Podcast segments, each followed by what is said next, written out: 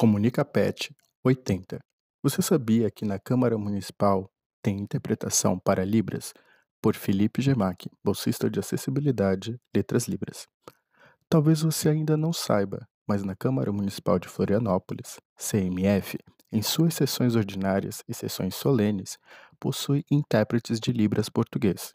Entretanto, isso nem sempre foi assim.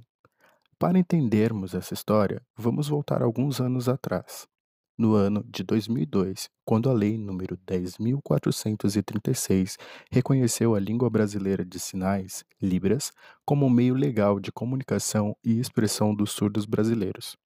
Com essa lei, as comunidades surdas brasileiras sinalizantes de Libras passaram a ter mais visibilidade, Assim, no ano de 2005, foi publicado o Decreto número 5.626, que regulamentou a Lei número 10.436 e o artigo número 18 da Lei número 10.098 de 2000.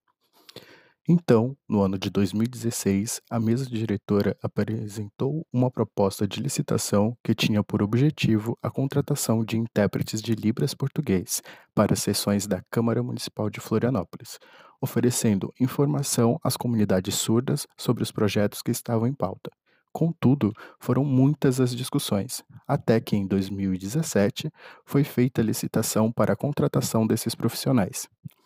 Em janeiro de 2018, foram contratados dois intérpretes para atenderem a essa demanda.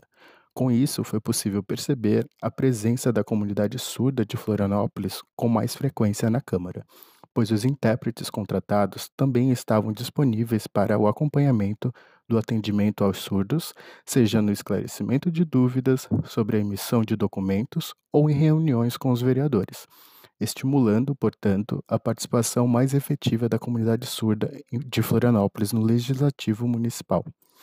Atualmente, é possível acompanhar as sessões da Câmara às segundas, terças e quartas, a partir das 16 horas pelo YouTube e Facebook, no Câmara F Polis, e pelos canais da TV 16 da NET e 11.2 da TV aberta.